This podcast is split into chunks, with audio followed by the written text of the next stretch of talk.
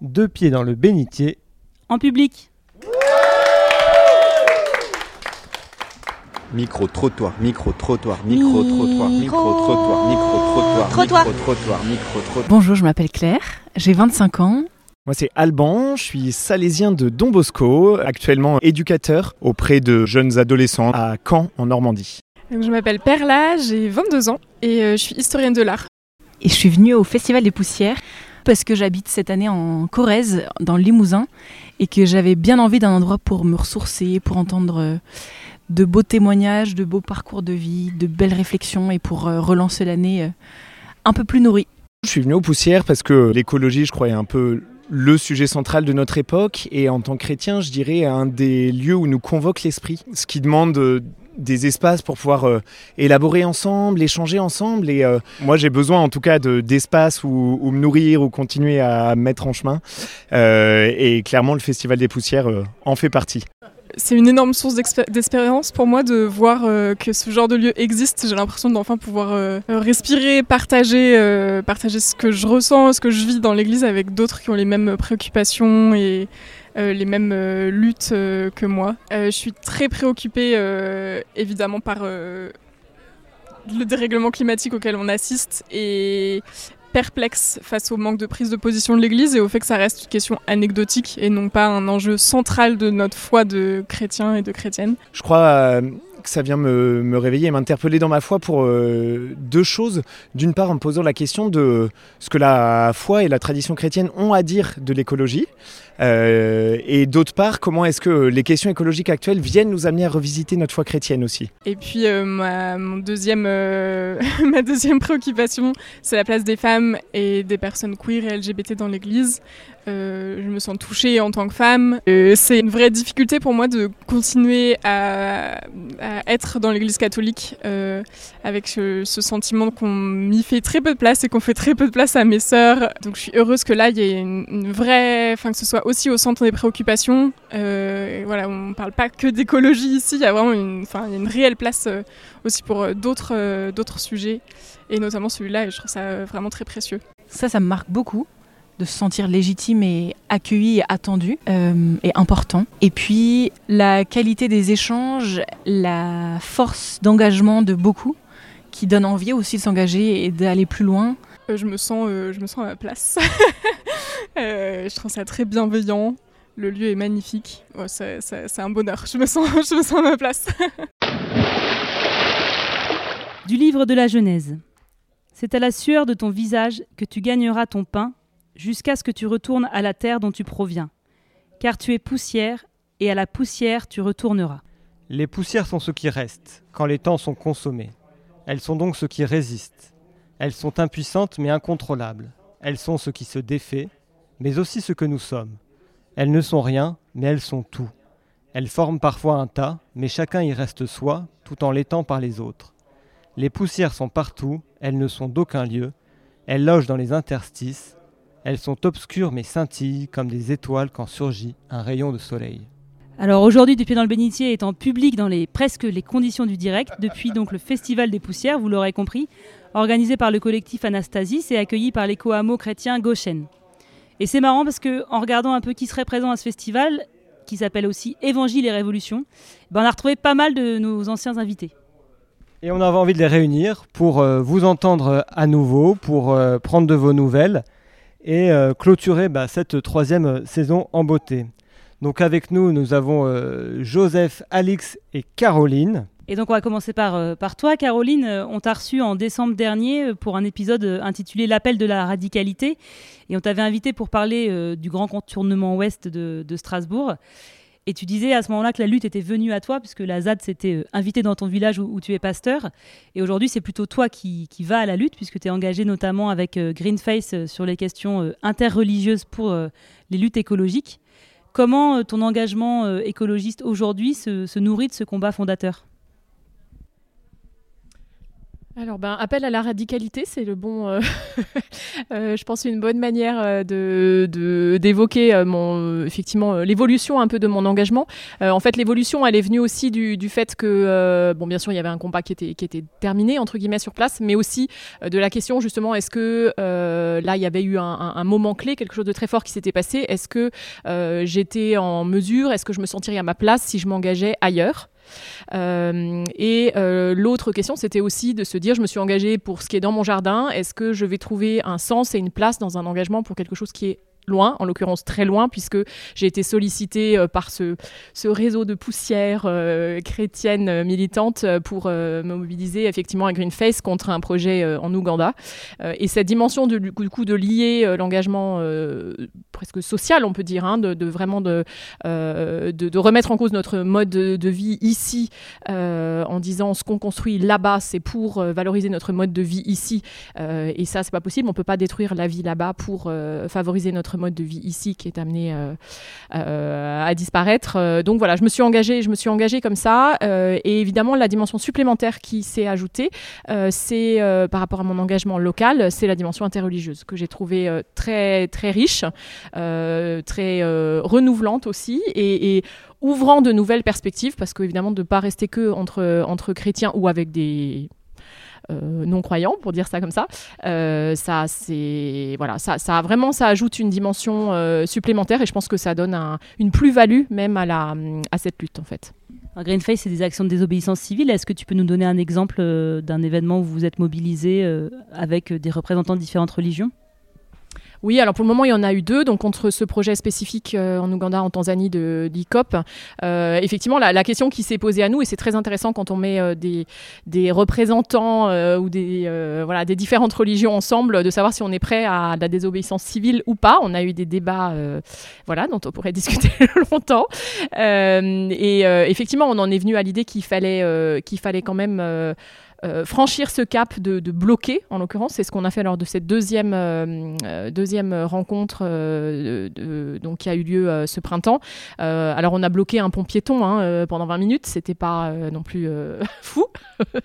mais, mais moi, je l'ai vécu comme quelque chose de, très fort, en fait, de, parce qu'il y avait aussi la dimension spirituelle, c'est-à-dire qu'on était en situation de blocage, mais en même temps, en ayant vécu des paroles liturgiques et un temps de silence, tous ces représentants de religion alignés les uns à côté des autres et enchaînés les uns aux autres. Euh, j'étais enchaînée avec un, à ma droite avec un représentant de l'islam, euh, voilà, venu exprès pour ça. Enfin, et c'était, euh, voilà, moi je l'ai vécu comme quelque chose de, de fort en disant on est là pour, pour, pour bien, voilà, par, par, par amitié, par, par soutien avec ce qui se passe en Afrique et en disant nous on, ne soutient pas ça ici.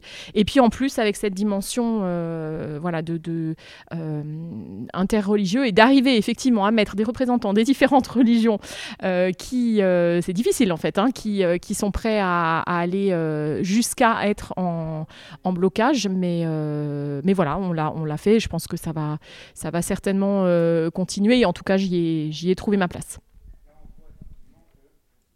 Joseph, on t'avait reçu pour ton expérience de militant vélo. Tu t'es, avais même cité l'exemple du, GCO de, de, de, Strasbourg dans, dans, notre échange. comment est-ce que voilà, t'entends euh, ce que dit euh, Caroline et notamment l'évolution de son, parcours d'engagement euh, militant bah, en tout cas, moi, je pense que c'est. Même si le combat est terminé et il n'a pas terminé par une victoire, c'est il est quand même instructif en parce qu'il est devenu un peu symbolique, quoi. J'espère qu'en fait, c'est la dernière lutte qui sera une défaite contre les routes. Il y en a encore beaucoup. Il y a plus de 80 projets routiers euh, en cours en France, quoi. Euh, et vraiment, le GCO, c'est peut-être le plus pharaonique. Il y a d'autres projets de contournement euh, en, projet, mais c'était vraiment un, des plus vieux et un des plus gros et un des plus liés au paradigme du tout routier. De, on, va, augmenter les flux de marchandises par, la route. et on voit bien voilà, l'inertie d'un système. Quoi. Donc c'est quand même, je pense c'est symbolique il commence à y avoir des projets autoroutiers qui sont abandonnés. Euh, euh, la lutte autour de la 88, je ne me rappelle plus si c'est ce numéro-là, mais entre Toulouse et Castres, enfin, voilà, où, j'ose espérer qu'en fait la mayonnaise prend un peu, euh, le ministère des Transports est plus si chaud que ça pour le financer. Enfin, enfin voilà, moi j'essaye de, voir vaguement des signes d'espoir quoi dans, la lutte. Mais bon, c'était quand même, c'est quand même vraiment le signe de euh, du poids de l'adversaire, quoi, de l'inertie des systèmes sociotechniques et du tout routier. Une fois qu'on est lancé sur les rails, ben, en fait, c'est vraiment extrêmement difficile de faire dévier euh, le train de, de, destruction, de bétonnage, d'augmentation euh, des flux. Mais bon, voilà, c'était. Je pense que vous avez mené une très belle lutte et je suis très admiratif de ce qui s'y est passé.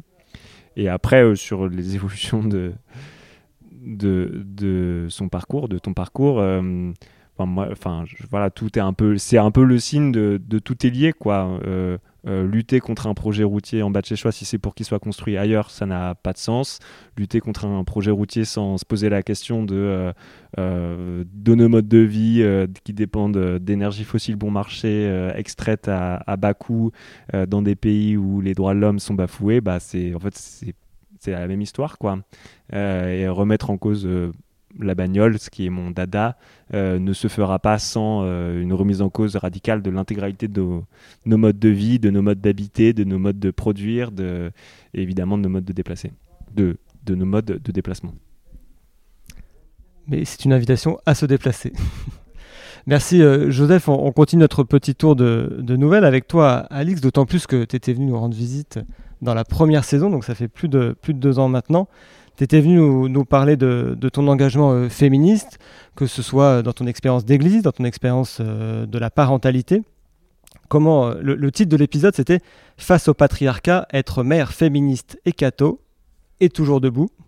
Comment est-ce que ton engagement s'est poursuivi sur ces deux, deux années-là? Et est-ce qu'on peut dire que tu es toujours debout? Bonjour, moi je suis ravie de vous revoir et de vous retrouver.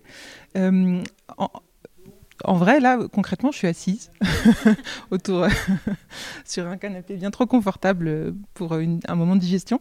Mais, euh, mais non, non. Euh, si on parle, si on reste sur la métaphore, euh, je, suis, toujours debout. Quand, quand, on a préparé cette rencontre et qu'on en a discuté, Clémence, de savoir bah, qu'est-ce qui avait bougé pour moi, changé pour moi depuis. Euh, et même si je pense qu'on parlait d'un point de vue euh, plus militant ou, professionnel, moi j'avoue que j'ai eu la première réponse qui m'est venue, c'est euh, bah, en fait entre temps j'ai fait mon coming out bisexuel. et c'est pas petit en fait, mine de rien, et ça et ça ça n'a rien changé parce que je suis toujours mère de deux enfants, mariée à un homme, donc j'ai toujours un passing hétérosexuel magnifique.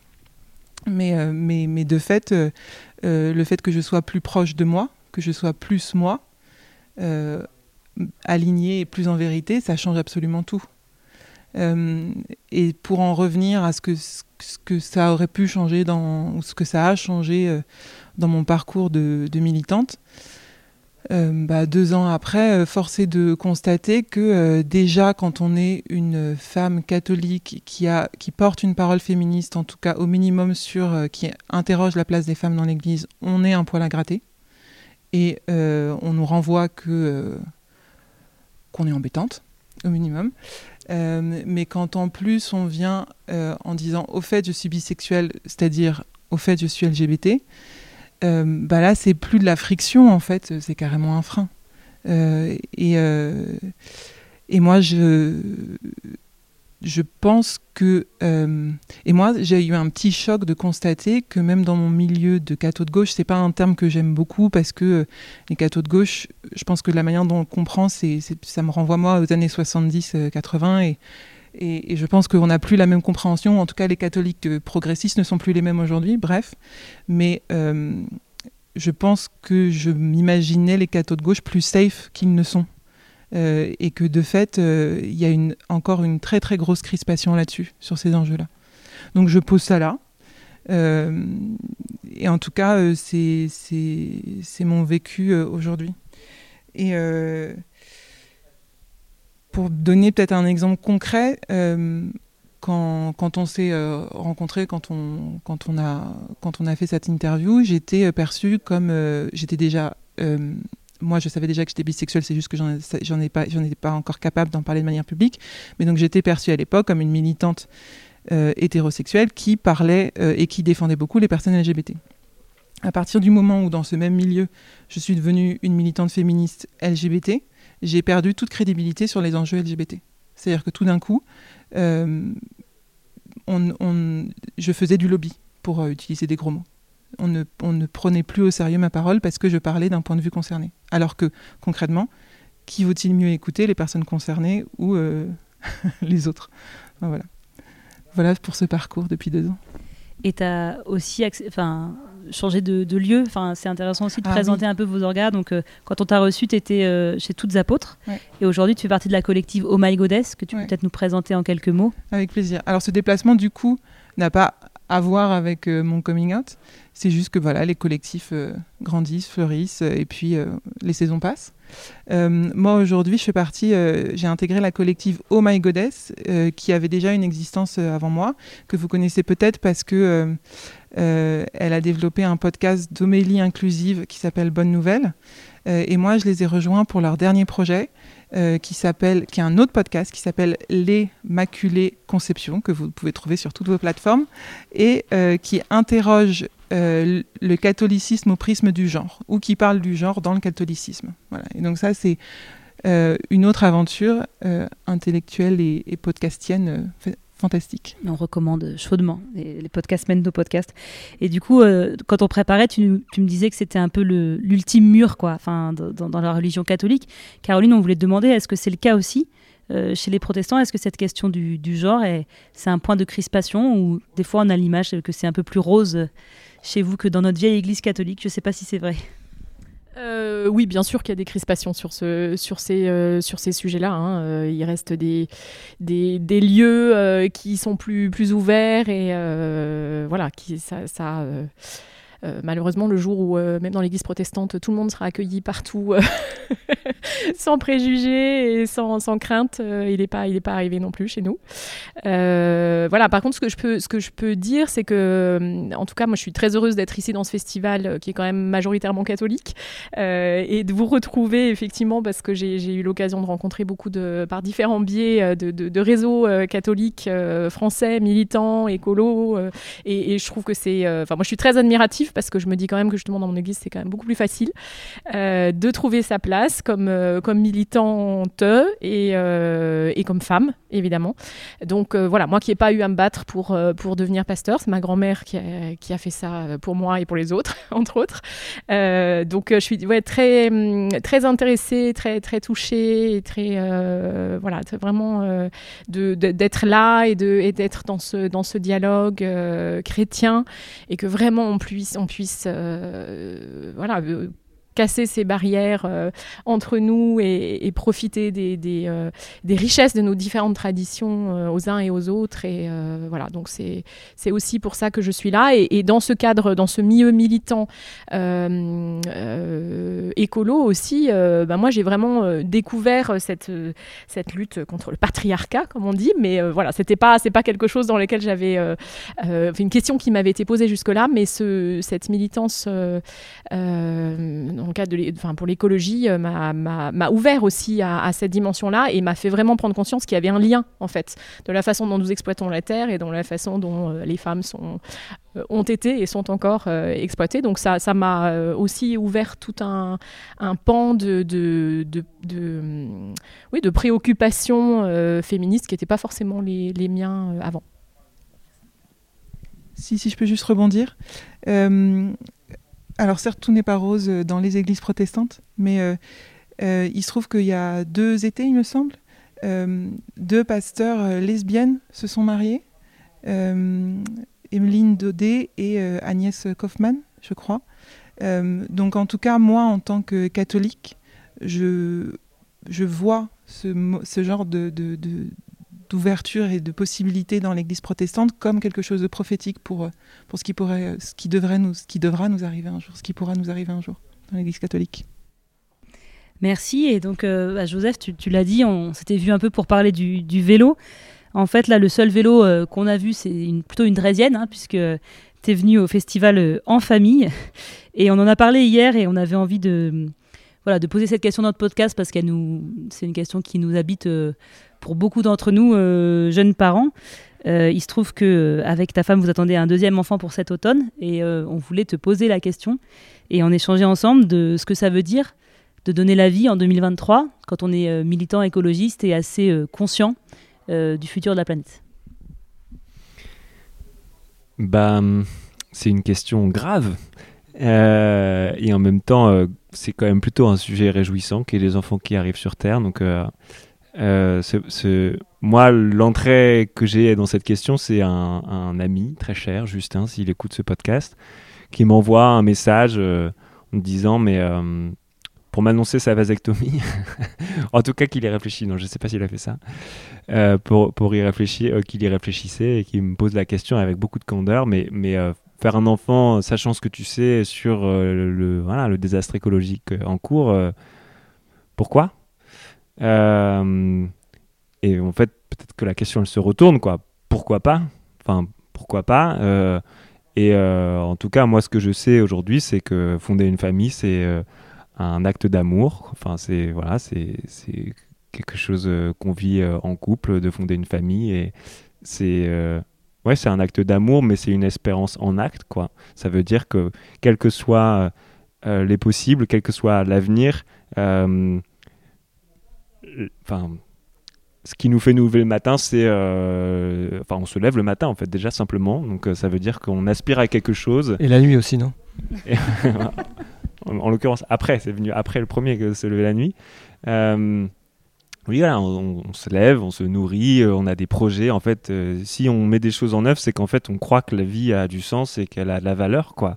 Et si elle a de la valeur pour nous, pourquoi elle n'en aurait pas pour des enfants qui ne sont pas encore nés? Leur vie, voilà, ne nous appartient pas complètement. On n'est pas vraiment responsable, en tout cas pas uniquement responsable de de la Terre sur laquelle ils habiteront. Et au-delà du désastre écologique, il peut se passer bien d'autres catastrophes euh, encore moins prévisibles dans les années qui viennent. Et ça n'a pas empêché les gens de, de, je sais plus c'est quoi l'expression publique, mais de se multiplier euh, euh, dans, les, dans, enfin, dans les temps passés. Quoi. Donc voilà, en fait, pour moi, fonder une famille, c'est un acte d'amour et d'espérance je pense qu'on peut pas. Euh, enfin, je voilà, absolument pas du tout envie de juger euh, les raisons pour lesquelles des gens décident de ne pas avoir d'enfants. Je pense que le constat qu'ils posent sur euh, un avenir sombre me semble assez justifié. Je suis pas sûr que ça soit une raison suffisante pour ne pour ne pas enfanter. En tout cas, je sais pas si quel bon mot utiliser, mais en tout cas, ça me leur inquiétude ne me semble pas une raison suffisante, mais il y a sans doute tout un tas de raisons qui m'échappent. Et voilà, je trouve que la parentalité, c'est quelque chose de, très intime et il faut être très prudent sur le sujet. Donc voilà, je, je, pense qu'on peut se garder de messages soit faites des enfants, euh, ne pas faire d'enfants, euh, c'est soit stupide, soit égoïste ou je sais pas quoi. Enfin, pour moi, il n'y a que des bonnes raisons de prendre la bonne décision et la bonne décision, elle appartient à la personne euh, ou au couple. Après, il y a quand même peut-être un, argument assez rationnel quand même qui, peut être euh, évoqué à un moment, qui est la question de la, démographie, qui euh, en particulier en milieu catholique est euh, un peu voilà, balayé d'un revers de la main en disant mais non, multipliez-vous, évidemment il faut faire plein d'enfants, etc. Heureusement, entre-temps, le pape François est arrivé pour dire bon, calmez-vous un peu, je sais plus c'est quoi l'expression, mais... pas comme des lapins. pas comme des lapins. Mais en fait, bah voilà, c'est quand même c'est quand même un argument rationnel, quoi. Effectivement, euh, l'humanité est une pression euh, sur les écosystèmes et les écosystèmes ne peuvent pas non plus absorber indéfiniment euh, une espèce aussi invasive que la nôtre. Mais bon, voilà, c'est des considérations extrêmement politiques et elles sont absolument. Enfin, cette, cette réflexion politique et scientifique, elle est quasi indiscernable à l'échelle personnelle, quoi. comment déterminer si la, la, décision d'une famille est cohérente euh, avec les limites planétaires, en, particulier en Occident où bah, la démographie est quand même globalement stable, la, la, balance naturelle démographique est, stable, et en même temps on a aussi vocation à accueillir euh, les euh, millions d'exilés qui doivent quitter des terres devenues inhabitables en particulier à cause de notre propre héritage de nation industrialisée. Mais bon, enfin, l'argument démographique, il est à avoir en tête, mais il n'est pas, il me semble pas en tout cas euh, avoir de valeur morale à, l'échelle personnelle. Donc, voilà, moi sur ce sujet-là, je, pense que on en parle peu, c'est difficile d'en parler, c'est ça, la question écologique s'entremêle avec d'autres questions existentielles, euh, s'entremêle avec euh, euh, qu'est-ce que la parentalité va, va faire à ma propre vie. Euh, Est-ce que je vais être capable de continuer à militer euh, en étant parent? C'est un autre énorme chantier. Il y a plein d'enfants euh, pendant ce week-end et c'est extrêmement réjouissant. Moi, j'ai pas mal d'échos voilà, de- d'espaces militants qui réfléchissent comment on est capable de proposer des espaces aux parents, des modes d'agir qui soient compatibles avec les contraintes de la parentalité. C'est un, super chantier. Et puis voilà, les enfants, ils, ils nous rappellent. euh, euh, en fait, je, je pense pas qu'il faille lutter pour eux spécifiquement. Je pense que la vie, euh, je sais pas, d'un habitant d'une île du Pacifique ou d'un déplacé d'Ouganda a autant de valeur que la vie de mon fils. C'est bizarre de le dire comme ça. Aux yeux de Dieu, quoi, en tout cas. Pour moi, concrètement, c'est sûr qu'il va falloir choisir. S'il fallait choisir, je choisirais mon fils assez naturellement, mais enfin, ils, nous- et- ils sont aussi le signe, quoi, dans leur vulnérabilité et dans leur euh, candeur, que l'humanité tout entière euh, doit être sauvée. Euh, et voilà, ils nous, ils nous, ils nous ravivent, quoi. Alors avant de faire réagir et intervenir notre public, peut-être que Caroline et Alix voulaient réagir en tant, enfin vous êtes aussi euh, mère. Euh, c'est vrai que c'est des sujets qu'on avait abordés euh, dans, dans le podcast euh, lorsque vous m'aviez interviewé. Euh, moi, je suis toujours ravie euh, d'entendre euh, des hommes qui parlent de parentalité, que ce sujet soit renvoyé, pardon pour la pique, mais aux mères justement. Je suis aussi ravie d'entendre qu'il y a des hommes qui, prennent en charge la charge contraceptive. Et, après, sur ces enjeux-là, je- j'ai un discours qui est, qui est- très féministe, c'est-à-dire l'important avant tout, c'est le libre choix, la, libre détermination. C'est-à-dire, euh, euh, de toute façon, je trouve assez euh, compliqué d'être injonctif sur ce sujet, c'est-à-dire de dire à des personnes ayez des enfants ou n'ayez pas des enfants, surtout quand, quand ce discours se tient envers les femmes. Donc, moi, j'ai fait le choix euh, d'avoir des enfants, même si euh, je l'ai fait il y a une petite dizaine d'années et qu'à l'époque, euh, c'était pas encore une question que je me posais en ces termes-là, c'est-à-dire quel, avenir je laisse, quelle planète vont avoir mes enfants dans 20-30 ans. Euh, et, et parce que même aujourd'hui, on vit des canicules qui nous rappellent dans notre chair et nous, nous, nous font vivre dans notre chair ce que c'est que déjà que le réchauffement climatique. On n'en était pas là il y a 10 ans quand, quand mon mari et moi avons fait le choix d'avoir des enfants. Donc, donc je comprends que la question est de plus en plus pressante. Euh, moi, mon choix en tout cas, euh, aujourd'hui, je l'assume euh, facilement et avec, avec joie. Avec une ligne qui me convient à moi, mais que j'ai un peu de mal à formuler parce que on fait pas des enfants dans un but utilitariste, on fait des enfants pour euh, les laisser être ce qu'ils veulent être. Euh, mais de fait, moi, ça je ne veux pas laisser le privilège de la famille et de faire des enfants euh, au camp adverse, à ceux qui détruisent la planète. Voilà. Euh, juste pour dire que oui, je suis maman de deux filles aussi et que euh, je trouve que c'est extrêmement intéressant d'être militant avec des enfants, euh, surtout quand ils grandissent un peu parce qu'ils posent des questions. Donc en fait, régulièrement, je suis amenée à me reposer à travers leurs questions, les raisons et les motivations pour lesquelles je, milite. Et voilà, donc ça, je trouve que c'est très stimulant. Et pour moi, clairement, mes enfants sont une une motivation pour, euh, pour militer en fait parce que voilà je me dis que c'est pour le, pour le monde euh, d'aujourd'hui et de demain euh, que, qu'on, milite et que j'aimerais pouvoir le jour où elles me renverront la question quand elles seront adultes de dire purée c'est quoi ce, ce monde pourri que vous nous laissez? Dire bah au moins j'ai essayé de faire un peu quelque chose quoi. Voilà. En tout cas, pour l'instant, on les a vus et elles posent pas encore la question, donc c'est, c'est- c'est que tu as bien bossé. Merci beaucoup, vraiment, d'avoir euh, répondu à ces questions, voilà, y compris cette question, tu le disais, Joseph, très intime, mais on est vraiment content de pouvoir l'aborder en confiance et en public. C'était pas facile, merci beaucoup. C'est l'heure des questions, on va faire passer un micro. euh, et donc voilà, s'il y en a qui ont des questions à poser à nos invités, c'est le moment. Ou des réactions aussi par rapport à ce que vous avez entendu et, et ce que vous pouvez euh, vivre. Première question. Ouais, du coup, moi, c'est une question euh, un peu pour euh, vous trois, enfin même vous cinq. Euh, du haut de mes 24 ans, je me dis que bah, j'aimerais bien avoir des enfants aussi un jour.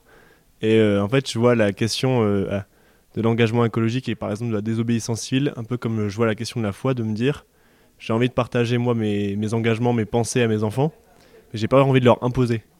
Et du coup, je sais que pour la foi, j'ai des clés en, tête déjà un petit peu parce que mes parents ont pu le faire. Mais par exemple, sur des questions de désobéissance civile, c'est des questions qu'on a pu se poser sur le week-end avec d'autres personnes sur est-ce qu'on en parle avec les enfants, à quel âge, comment, est-ce que on, cautionne la violence de certaines actions, on, montre du doigt certaines autres, est-ce qu'on essaie d'être objectif, est-ce qu'on partage son point de vue à soi? Et du coup, je serais curieux de savoir si c'est des questions que vous vous posez, enfin je suppose que oui en tant que militant et militante, mais de voir un peu comment vous y répondez également. Quoi. Voilà, et merci beaucoup.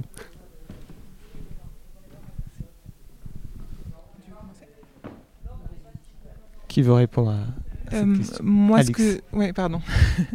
moi, ce que j'entends dans ta question, euh, en tout cas la manière dont je la reçois, c'est euh, comment parler de, de désobéissance civile à des enfants, c'est-à-dire comment apprendre à désobéir à des enfants.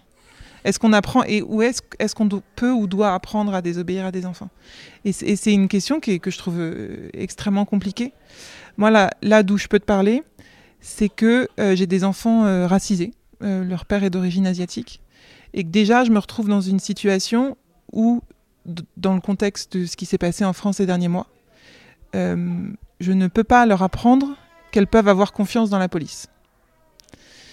Euh, donc à partir de là, l'enjeu, pour moi, c'est de leur apprendre à savoir et ressentir profondément ce qui est juste dans une situation ou pas. De savoir qu'il y a l'autorité d'une part et ce qui est juste d'autre part. Et ça, parce que il se trouve que mes enfants sont deux filles, donc en tant que femme, future femme, et en tant que personne racisée, en soi, savoir s'écouter dans son ressenti et savoir valider son ressenti face à la société, aux sociétés, à la société dans laquelle on vit, c'est tout, c'est un, vrai travail, un vrai gros boulot. Voilà. je voudrais juste répondre aussi. Enfin, moi, j'ai deux garçons qui ont 8 et 5 ans. Alors déjà, c'est une petite expérience, hein, mais je pense qu'on peut rien leur imposer, et encore moins euh, des choses telles que la foi ou euh, la militance écologiste. Peut-être qu'ils décevront autant leurs parents que j'ai déçu les miens en devenant trader. Euh, voilà. Toi, t'es pas devenu trader. Non, mais l'inverse. Je pense que ça aurait été. Chacun a son, son, chemin. Ça leur appartiendra. Après, je sais plus euh, quelle chanson, euh, c'est Ben Mazué, je sais pas si c'est une référence honorable, mais moi j'adore. il dit euh, en gros, voilà, les, les enfants, c'est pas faites ce que je dis, encore moins faites ce que je veux, c'est faites ce que je fais, quoi. Et en fait, c'est ça. Et juste sur la désobéissance civile, il se trouve que j'habite à Poitiers. On est tout près de Sainte-Soline et le militant qui a été blessé et dans le coma à Sainte-Soline, il est soigné au CHU de Poitiers. Et donc Poitiers a été un lieu, euh, enfin comme beaucoup de villes, mais particulièrement où il y a eu beaucoup beaucoup d'inscriptions euh, et des, les soulèvements de la terre et d'autres mouvements, Bassine non etc. Qui, sur des week-ends, voilà, venaient taguer toute la ville avec euh, et puis d'autres mouvements avec des tags cool. Hein. nous on a un truc des soulèvements de la terre sur notre maison, moi je trouve ça cool, je le laisse. Et puis il y a plein de trucs, un flic une balle, un bon flic est un flic mort, voilà, partout partout partout dans la ville. Et donc en fait T'as pas besoin de leur en parler aux enfants, c'est-à-dire qu'ils le lisent, ils le voient, ils en parlent à l'école, et puis du coup, moi j'ai assisté à des discussions d'enfants de 8 ans en CE1 qui disent bah tous les flics c'est des connards, euh, il faut les tuer, euh. Et donc en fait la distinction, tu disais, elle est entre effectivement autorité et justice, et puis entre institution et personne.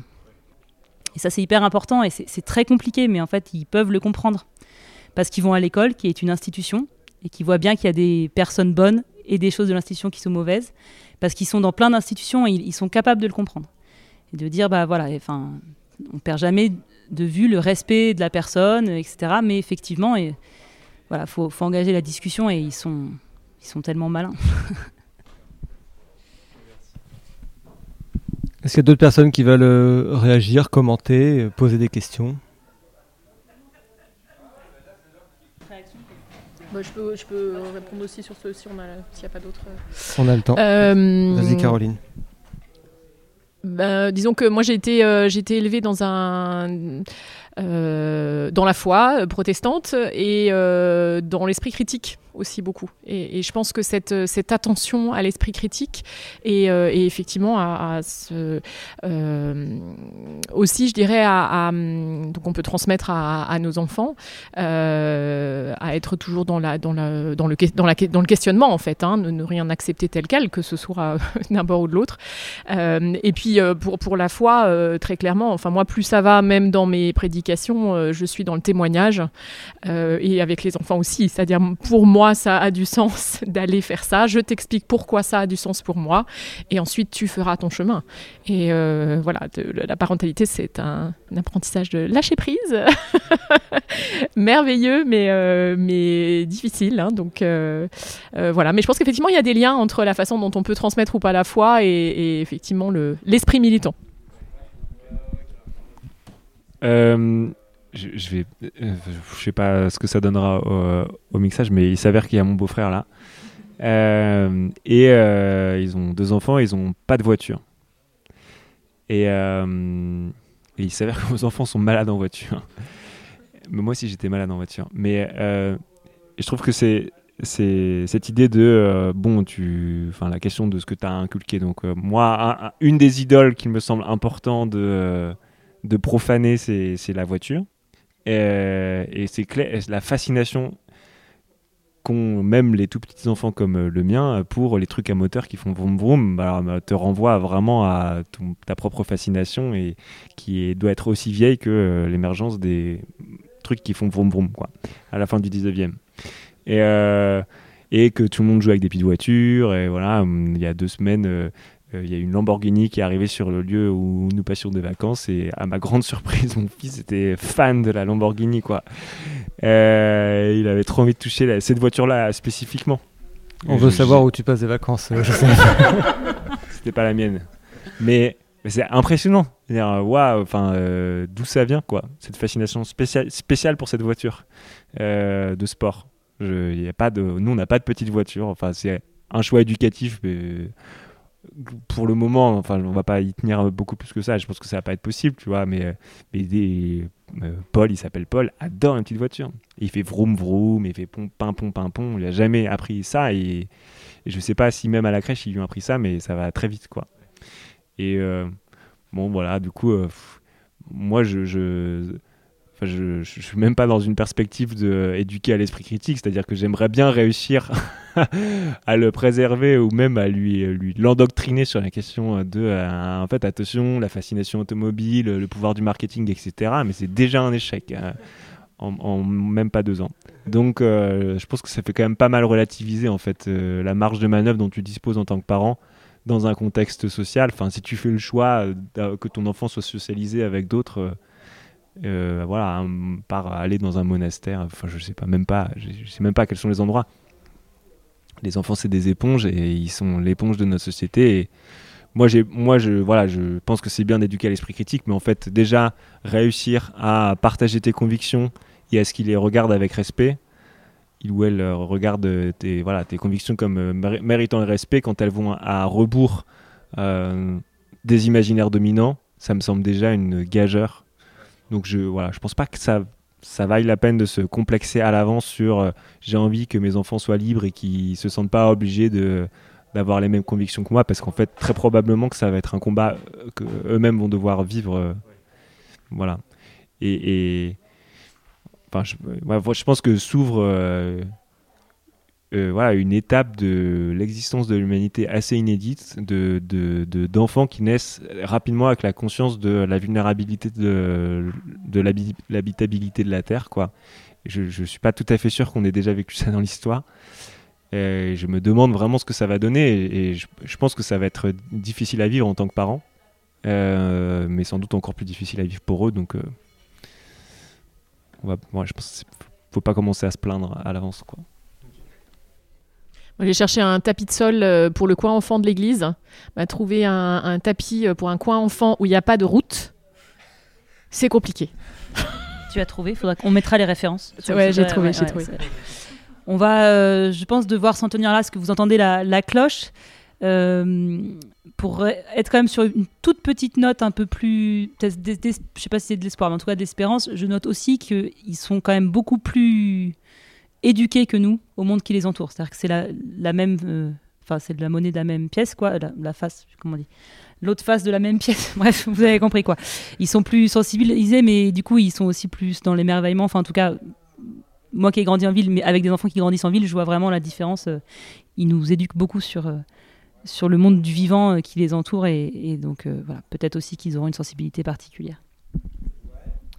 Et ben donc un grand merci euh, Caroline, Alix, euh, Joseph pour cette euh, première partie et vous, public.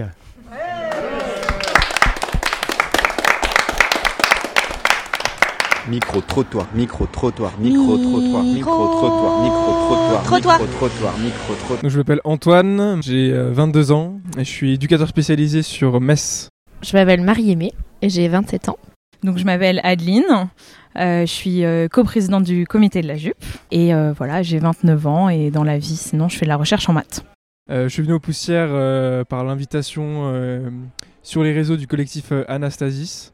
Et voilà, j'avais vraiment envie de, découvrir ce, qui ce était proposé tout au long du week-end sur cette dimension politique que nous, lance, ce lancement, ce- cette mise en mouvement de, l'évangile pour beaucoup plus de, justice sociale et, de paix entre les hommes et de faire vraiment que, que ce qui est dit dans l'évangile soit concret dans nos vies. Je m'attendais pas à rencontrer des personnes qui avaient autant la foi et qui avaient enfin moi ça m'a beaucoup inspiré parce que je pratique moins qu'avant et donc d'être au contact de cette euh, cette foi profonde, c'était vraiment euh, ça m'a bousculé. Euh, je pense que ça continue à m'apprendre euh, profondément l'écoute euh, de d'opinions, de réalités avec lesquelles je suis pas nécessairement d'accord. Et d'aller jusqu'au bout aussi de pourquoi c'est le cas. Enfin, qu'est-ce qui fait que ça me gêne un peu ou pourquoi moi j'ai une autre vision de la réalité et hum, et qui fait que bah, j'adhère pas nécessairement en fait à une vision très militante de tous les aspects de ma vie en fait. C'est quelque chose que je vis dans mon boulot, mais c'est pas forcément euh, les liens entre euh, entre le travail et la foi sont pas forcément simples et évidents à creuser et de pouvoir euh, l'étayer par par les commentaires des uns et des autres sur les différents terreaux d'engagement. moi, c'est quelque chose qui me parle beaucoup et toujours ce lien à la à la parole et à la vie de Jésus, c'est quelque chose que je trouve très très engageant et très fort. Ce qui me marque, c'est le rythme. En fait, c'est un rythme beaucoup plus lent que ce que je pensais, ou que d'autres week-ends dans lesquels j'ai pu aller. Et en fait, je pense que ça fait du bien d'avoir ces grandes respirations où on a le temps pendant le repas d'aller jusqu'au bout de nos conversations, d'avoir aussi d'autres modèles de célébration, prière ou euh, d'expression d'opinion politique. J'étais assez touchée hier par le manifeste assez poétique qui a été fait, qui a été assez original en fait comme forme et ça faisait considérer des idées que je connaissais déjà mais de façon assez nouvelle en fait. Et puis des gens euh, bah, qui ont qui ont pas peur de s'engager, qui sont tous euh, qui ont l'air heureux dans leur combat. Euh, Il n'y avait pas trop d'épuisement militant, ce qu'on peut voir. Voilà, des personnalités heureuses, engagées. euh, C'était vraiment hyper touchant.